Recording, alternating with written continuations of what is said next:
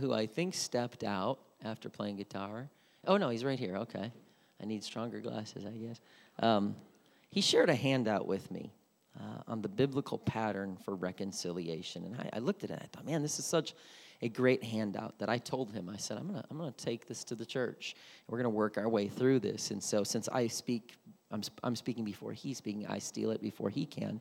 And so, um, our Wednesday night services are called Principles for Life. So, we should cover life principles here. And so, um, although there's times we have just incredible moves of God on Wednesday night, um, there's also going to be times where we just kind of dig in and look at the word and go, okay, how can this make me a better person Monday through Saturday? And so, um, reconciling conflict or issues is a part of life. can I get an amen? Um, not only does this outline discuss ways of reconciliation, but it discusses types of reconciliation. So, we're going to take tonight and next week to look at this two week series that I've entitled The Biblical Pattern for reconciliation. So let's pray. Jesus, we love you. God, you are so great. And as we just sang, you're the center of it all, Lord. Everything revolves around you. And Jesus, let that not just be words and a song for us, but let us that be the way we live our lives. That you would, everything that we do rotates and revolves around you as the center point of everything that we are. God, we love you and praise you. In your name we pray. Amen.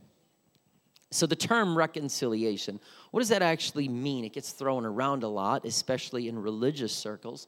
But Encyclopedia Britannica kind of gives two basic definitions. One is the act of causing two people or groups to become friendly again after an argument or disagreement.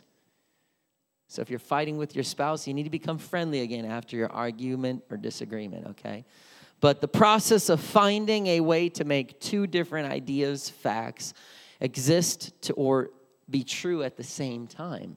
So, two different ideas or facts, they love that downstairs. That's awesome. Exist to be true at the same time. The definitions focus on coming together, if you look at this, on no longer being apart, and finding a way to make two ideas work. That's essentially what reconciliation is coming together, no longer being apart, and finding a way to make two ideas work. Sin completely tore us apart in God's original plan for us, okay? We look, scripture tells us, though, that Second Corinthians 5:19, for God was in Christ reconciling the world to himself.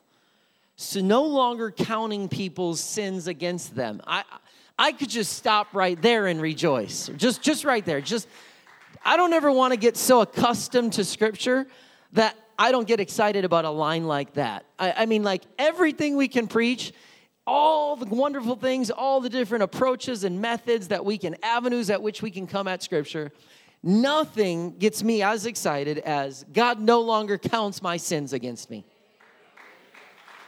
Thank you, Jesus. But he gave us, because of that, it says he gave us this wonderful message of reconciliation. And this truly is a wonderful, wonderful message. God's ultimate goal for all believers is that we would not only live in oneness with Him, but also that we would be unified, a, unified church with one another. Look what Jesus prayed in John 17 21. It says, I pray that they will all be one, just as you and I are one, as you are in me, Father, and I am in you, and may they be in us so that the world will believe you sent me. The apostle Paul echoes the same sentiment when he says in Philippians 1:27, Above all, you must live as citizens of heaven, conducting yourselves in a manner worthy of the good news about Christ. Then, whether I come and see you again or only hear about you, I will know that you are standing together with one spirit and one purpose, fighting together for the faith, which is the good news. I pray that that same thing is said of Refuge Church that we will always be not fighting for our opinion, fighting for our stance, fighting for what we think should be done, but ultimately it's all about the good news. It's all about the death, burial, and resurrection of Jesus Christ. That we as a church can always say we are one, we are unified, and we will always stand for that. And then Philippians 2 2, he says, Then make me truly happy by agreeing wholeheartedly with each other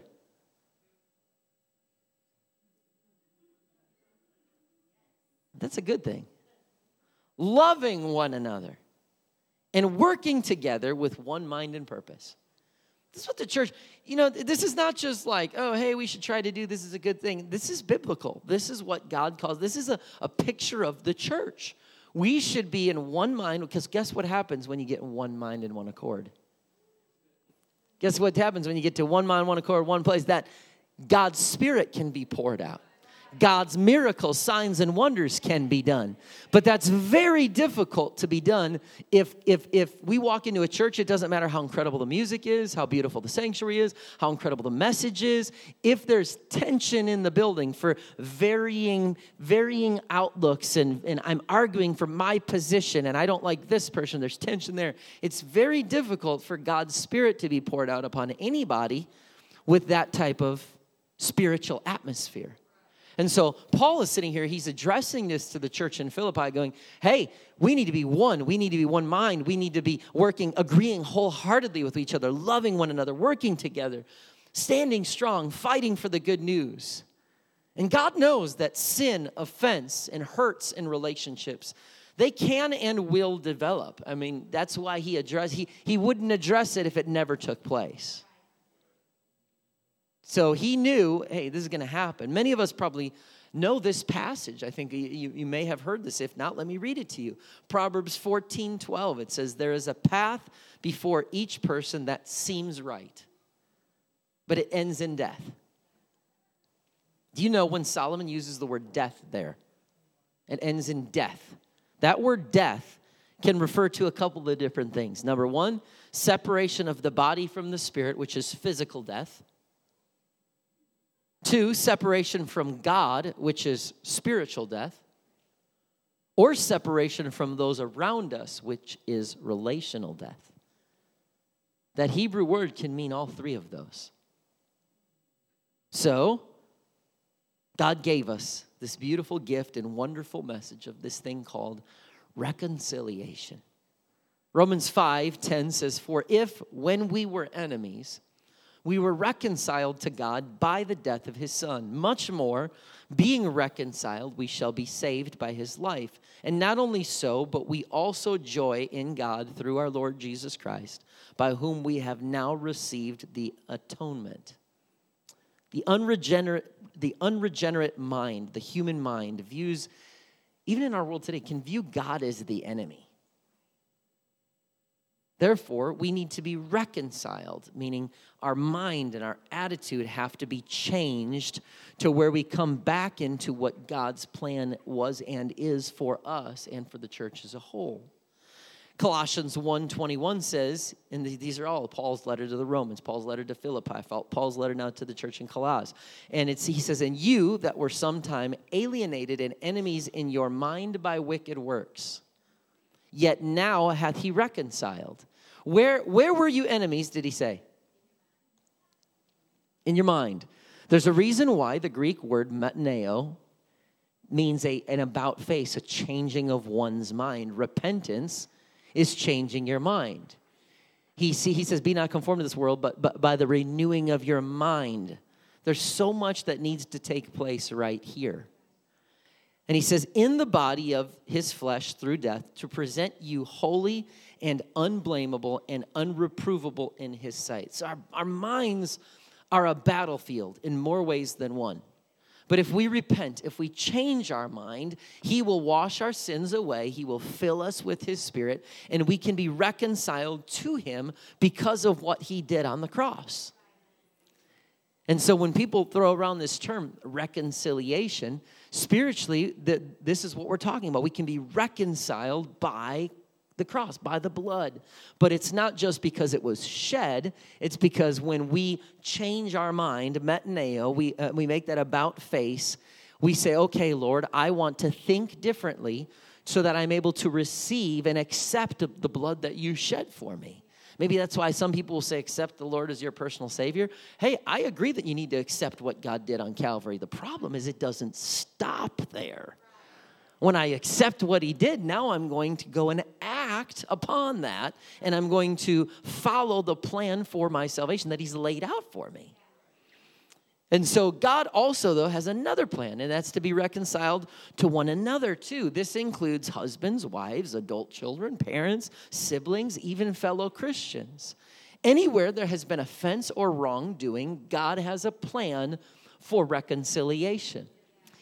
Even though there's difficult situations, they're not all easy. I'm not saying that tonight I can just get in this pulpit and go, hey, if you're offended at somebody here tonight, let it go. Get over it. Let's go. Move on. Sometimes I want to say that. But I know that sometimes, hey, you might need to, uh, some counseling, might have to sit down with that person, might have to have a mediator. There might be a really big issue that's caused a lot of pain. Uh, for certain, I understand those things. But I will say, I will say this that based on what I read in Scripture, it is never, can't use that word a lot, it is never God's will for people in the same church to keep bitterness and hatred toward one another. No matter, no matter how big, how hard it was, how difficult it was, how rude, if it was on purpose, if it was on accident, none of that, none of that matters. Yes, we need to work through it. Yes, we need to go to our brother or sister. We need to make it and make, make amends. We need to bring it to them. If so, we need to. If that doesn't work, got to you know pull somebody else in. And absolutely, there's there's process for this. But if we continue to live with the bitterness, the hatred, the anger, and ignore the message, the wonderful message of reconciliation, you actually can be responsible for stifling the flow of the Spirit of God in a local assembly. So it's not just a responsibility upon your shoulders for your own life and your family, but for the greater good of the church that you might think, well, nobody's going to know. I just can't stand that person. I can't. They frustrated me. They've been angry, whatever, especially if it's me. I mean, I, I, say that and we can chuckle, but if you're angry at something I did or did not do, and I stand in this pulpit and I'm supposed to be the, voice of the Lord, which I don't say that in an arrogant way, I say that in a, a fear of God that He's called me to stand in this pulpit and to speak things that He gives me to say. So if you're bitter about something I did or didn't do, you're absolutely going to be hindered. Now, I'm not going to be arrogant enough to go, well, so I'm right, you're wrong, get over it. There, I might be wrong. You got to come talk to me. We got to work through it. And I'll tell you my side, I want to hear your side because I don't want to be someone that you are struggling with when I'm standing here in the pulpit talking about the Word of God. But even with one another, if there's bitterness or anger or hatred or, or anything toward each other, you think that it might not be a big deal, but that will impact the flow of the Spirit of God. When, when, when, when the book of Acts, Peter stands up with the 11, that was very much, Luke didn't just write that detail because like he didn't know what else to say. He wasn't trying to get like to 2,700 words and meet his quota. Like, no, he, that was a, a, a, show of unity that he stood up with the 11. There was unity that we're in one accord with this message. We're not just in one accord and one mind in our pursuit of God and prayer, but in our message of salvation to the onlookers. he stood up, they were unified as they stood up with one another. God's Spirit was poured out upon all flesh because they were unified in one place, in one mind. So, if we want that type of power and authority, we can't hold on to the things, even if we do think that they're big things. There has to be reconciliation in the church. The whole message of Calvary and the cross is reconciliation, and that should bleed down literally and figuratively, the blood of Christ. It should bleed down into everything we are as a church. And so he has a plan, though. Matthew 5 talks about it. Therefore, if thou bring thy gift to the altar, and there remembrance that thy brother hath aught against thee, leave therefore thy gift before the altar, go thy way, first be reconciled. Look at the word. Be reconciled to thy brother, and then come give your gift. God places a ton of emphasis on relationships with one another That's why we don't, you'll hear me say, we at Refuge put a ton of emphasis on that vertical relationship. Of course, we want to be close to God, but there are so many passages about the horizontal relationship. That is why we're going to have a Memorial Day picnic. And at that Memorial Day picnic, we'll pray for the food. But guess what? We're not going to have devotionals and probably great moves of God. If He wants to do it, that's wonderful. We'll do it. But it's going to probably be softball, a little bit of trash talking, some beanbag toss. We're going to have some fun. Why? Because because there's a horizontal relationship that is laid out in Scripture. Because we should be able to say, you know what, I can laugh with you, I can have fun with you, I can listen to what you have going on. I want to build that relationship. Why? Because this is this is God's plan for His New Testament church. And so throughout the battle, the, the Bible, battles were won when people were unified. Holy Spirit was poured out when people were unified. Nothing could be restrained from humanity when they were unified. When God says, be reconciled, that was not sound advice, that was a divine command. When he says, be reconciled, the Greek tense of the word reconcile, it means, it implies taking initiative. You know what that means? When you want to be reconciled, don't make the mistake that the majority of human beings make in our day and age. Well, I'm open to it if he or she will come to me. If they apologize, well, if they come talk to me, they, it's on them. I mean, if they talk to me, I'll consider it. No, that's not what that Greek word implies. It implies taking initiative. I am coming to you and if I know I'm going to, I want to take action, I want to work toward reconciliation. So the question then becomes how? How do we reconcile? Well, the passage in Matthew 5, Matthew 5 shows us reconciliation at least appears possible. It's important, it's the will of God. We should get up from an altar and go take care of it. This, this is pretty important. There's not too many times in Scripture that I see God telling you to leave the altar. So if he says that, that's a pretty big deal. But how do we do that? Well, this particular passage doesn't lay out the specifics on how. It just says, hey, this is how you work through reconciliation. But what about all the details? What about all the specifics? We can fill in the gaps by looking at other places in Scripture. So I'm going to offer four aspects of reconciliation. Tonight, we're just looking at the first aspect of reconciliation. Next week, we'll look at the, the remaining three. Now you can take a deep breath because you're like, are you going to go through all four right now? No. The first aspect of reconciliation is confess the sin. My dad always said this to me. He said a lot to me, but this is one of the things he said to me. Gary, a mark of maturity is when you can take ownership for your actions and not try to shift the blame to anyone else. Because, I mean, like, you think that started since the beginning of time. Like, Adam's like, oh, the woman you gave, oh, it's the serpent's fault. Like, this is, this is, this is in our DNA. So I want somebody to go, hey, what happened to that, what happened to that college paper, your, your presentation? Well, the group that you put me in, they weren't doing anything. And then, you know, and then you go on the job and the, you know, the, the supervisor's going, hey, do we have that thing ready? Well, I tried, but the morning shift manager, they didn't have their stuff done. We do this through our whole life. We just kind of blame people. Well, and then we get married, and you know, if there's a tension in the marriage, well, it's you did this. You don't find a lot of people that just go, wow, that's that's an excellent point, and I am at fault for that, and I apologize. And if you do, half the time you might people think, don't be sarcastic with me right now.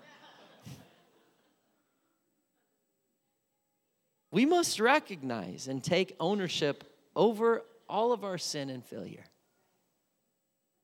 No ifs, ands, or buts. Confess. And restoration with others must mirror how we have restored fellowship with God after sin. God's love is unconditional, but our fellowship with Him is conditional. His love is unconditional. You can never fall so far. He's like, I'm done loving you.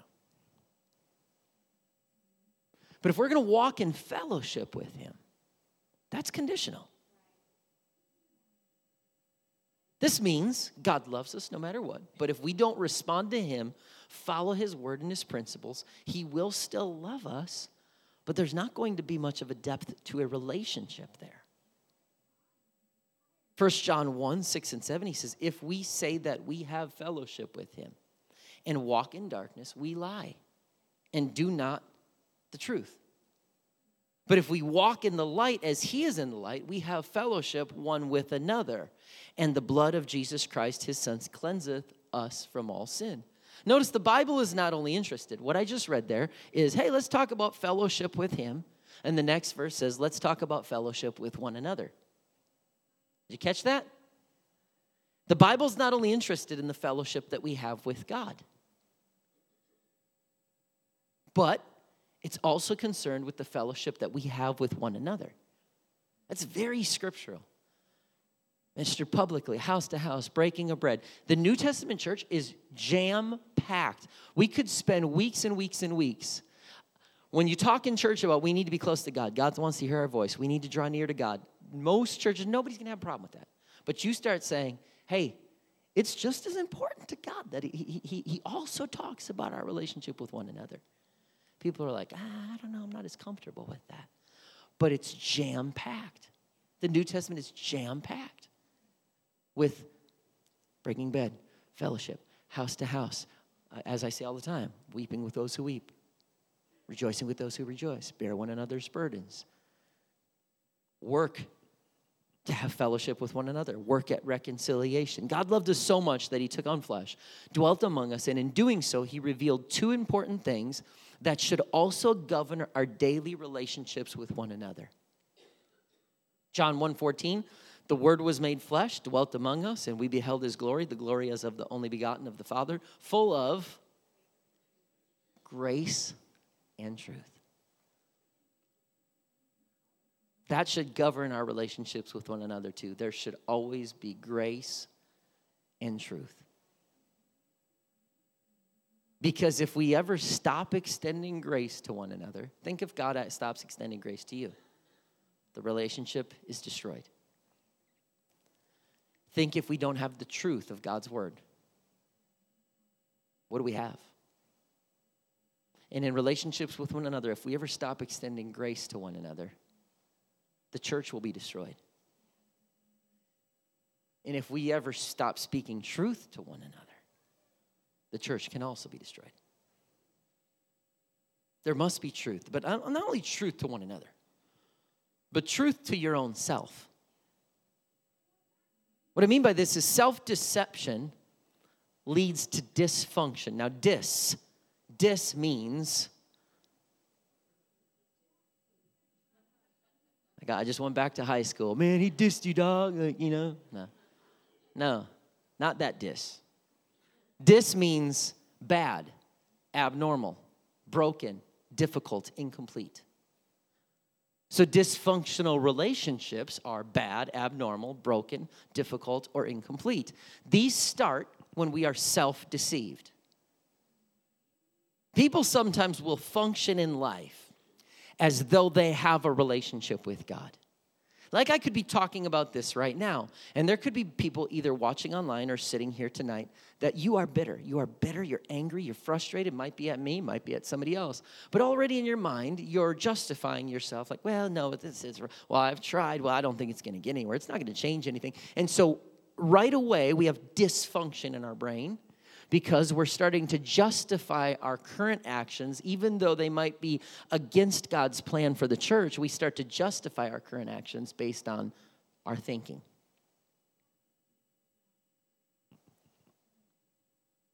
And so people might say, well, I have a relationship with God. When really, they don't have a relationship with God. And if, and if we don't really have a relationship with God, or we're trying to justify our action or inaction, there's never growth that's going to come from that. Matter of fact, it won't only not be growth in your life, but it'll be a hindrance to his overall plan for the church. And so this can lead to dysfunction because there's never, with this, when this happens and our mind is thinking in dysfunctional ways, we never actually truly repent. Because repentance is a change of mind, but when our minds don't acknowledge a problem, we don't ever repent. We cannot be reconciled in our mind if we don't see the problem. And so, confession for us, before we even start with the, the topic of reconciliation, this is the first step. Because if we are not willing to confess, we're not willing to confess if we don't see a problem. So, the problem, we have to start with the dysfunction that goes on right here. We can't just keep going the way we are if there's an issue and just and just hope that something will change, but yet it's not going to be me. That's why John writes in 1 John 1 8, he says, If we say we have no sin, we deceive ourselves. And the truth, grace and truth, truth can't be in us if we think we never do wrong. But if we confess our sins, He is faithful and just to forgive us our sins and to cleanse us of all unrighteousness. So, restoration to fellowship with God comes, it starts with confessing our sins. Restoration does not happen by doing more, serving more, reading more, listening to more Christian music. We must confess our sins, and then He's faithful and just to forgive us and to cleanse us. Confession, though, is more than feeling bad. You can feel bad about sin and still live in sin. Confession's more than feeling bad. Confession's more than saying sorry. Confession is more than crying tears.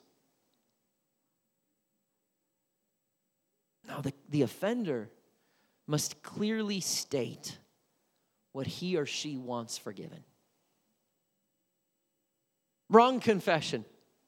I did a lot wrong, I'm sorry. That's wrong confession to God or to a spouse or to friends. I lose my temper, I say and do stupid stuff. I go, Oh, Jackie, I'm sorry for everything I did wrong last couple days. That's just a weak confession. That's weak. Clear confession is someone going, I'm sorry that I lied to you multiple times to your face over the last couple days. I'm sorry that I responded XYZ at this time to that person and this came out of my mouth. I'm sorry for that. Well, we don't have to rehash it all. Nobody's saying to rehash it all, but you we need to acknowledge and own our failure. Confession and even forgiveness, these do not automatically restore relationships, but they're significant steps in the right direction. Remember this granting and receiving forgiveness that handles the legal or the judicial part of the offense. It's the first step toward reconciliation. It's not the last step, it's the first step. Forgiveness and trust are two separate issues. Rebuilding trust is crucial, but it must start with confession and forgiveness. We must be able to distinguish between position and relationship. Position, a couple can be legally married. Anyone here legally married? Right?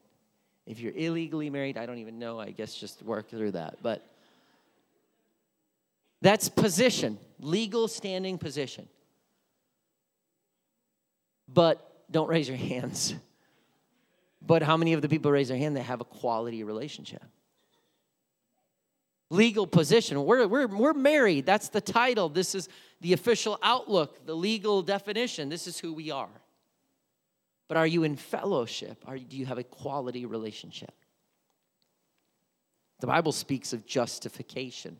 We're justified to stand before God based on Calvary, based on the blood, the cross. Jesus took the sins, ordinances that were against us. Colossians 2:14 tells us he blotted them out, blotting out the handwriting of ordinance that was against us, which was contrary to us, against us, and took it out of the way. He nailed it to the cross.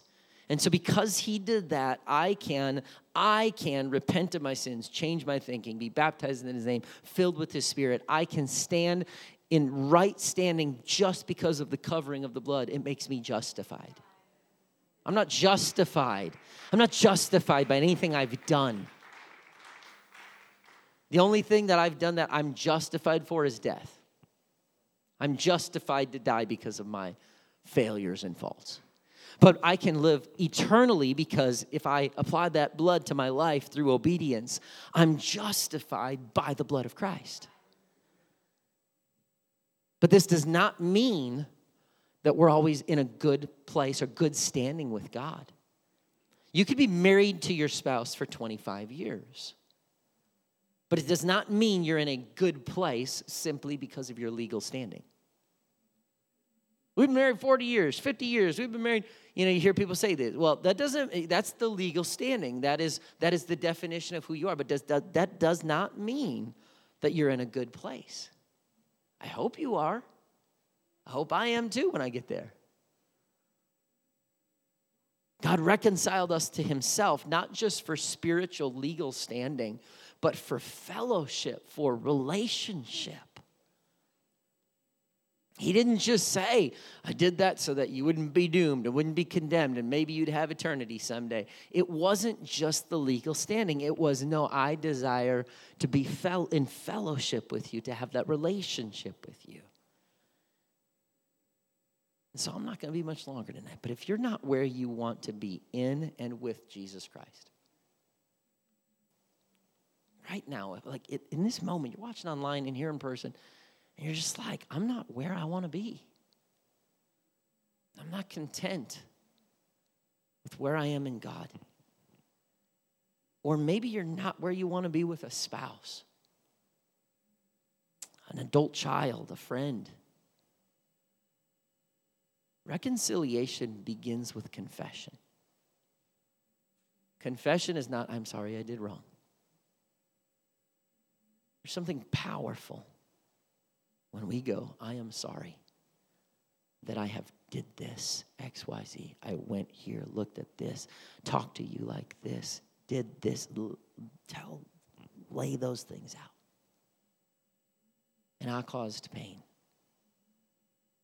Failure to recognize and take personal responsibility for your sin can be an automatic indicator that the sinful pattern will, will probably continue. It will be repeated.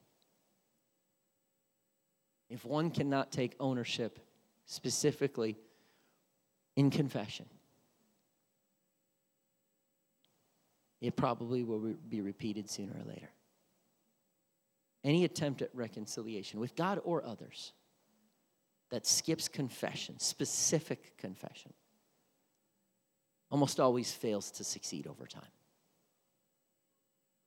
So, even at an altar, I don't want to come to an altar in just a moment and go, God, forgive me for all my sins. Now, I also am not going, like, if this is one of the first times you've been at the altar, maybe you're watching online, you're like, I've never really had a relationship with God. No one is saying, well, if you were born in my case, 1980, I have to try to think through everything since 1980 that I've done and spell them out line by line. Man, I can't even remember all that.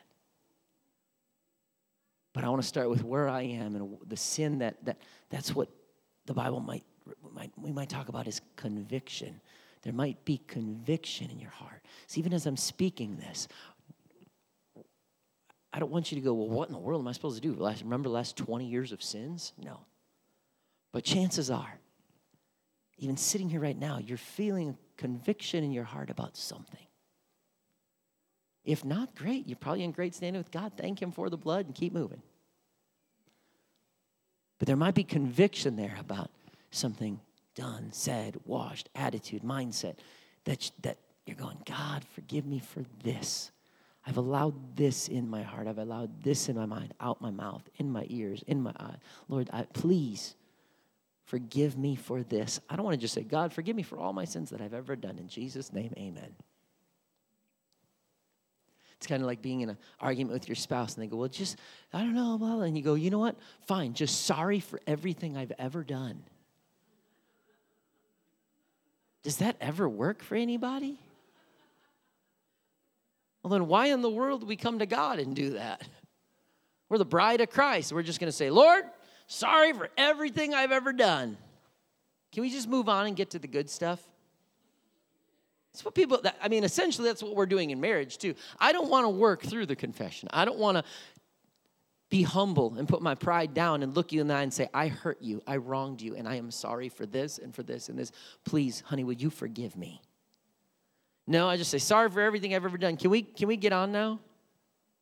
Can we, can we move on? But you see, that's why the pattern sometimes will continue. Because not, there's not true confession. God's calling some people to repent tonight. Our hearts have to be right.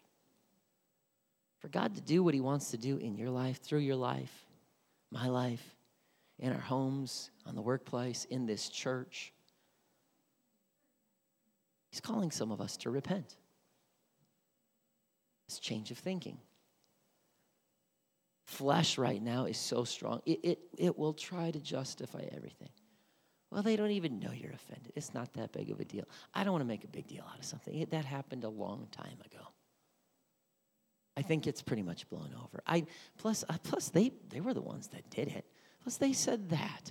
I don't think I owe them an apology. He's probably talking about someone else, not me. Like we can sit in our and our flesh will just start to justify everything. Why? Because that's going to be awkward and hard work. Do you know a lot of times the hardest things to do are usually the things that are right things to do.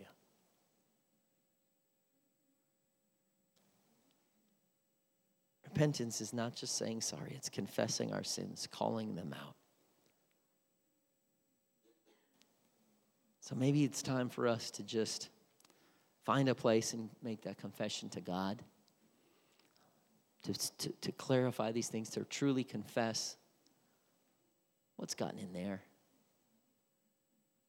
yeah, but I did this and I went there and I did this and I messed up here. Sin's always a hard issue. It's always a hard issue. And before we ever do an action of sin, the heart has been corrupted before the action ever transpires. So, as we prayed in our, our full church prayer, Lord, out of the heart flows the issues of life. Help me to guard my heart me to make sure my heart's right. And that takes regular examinations.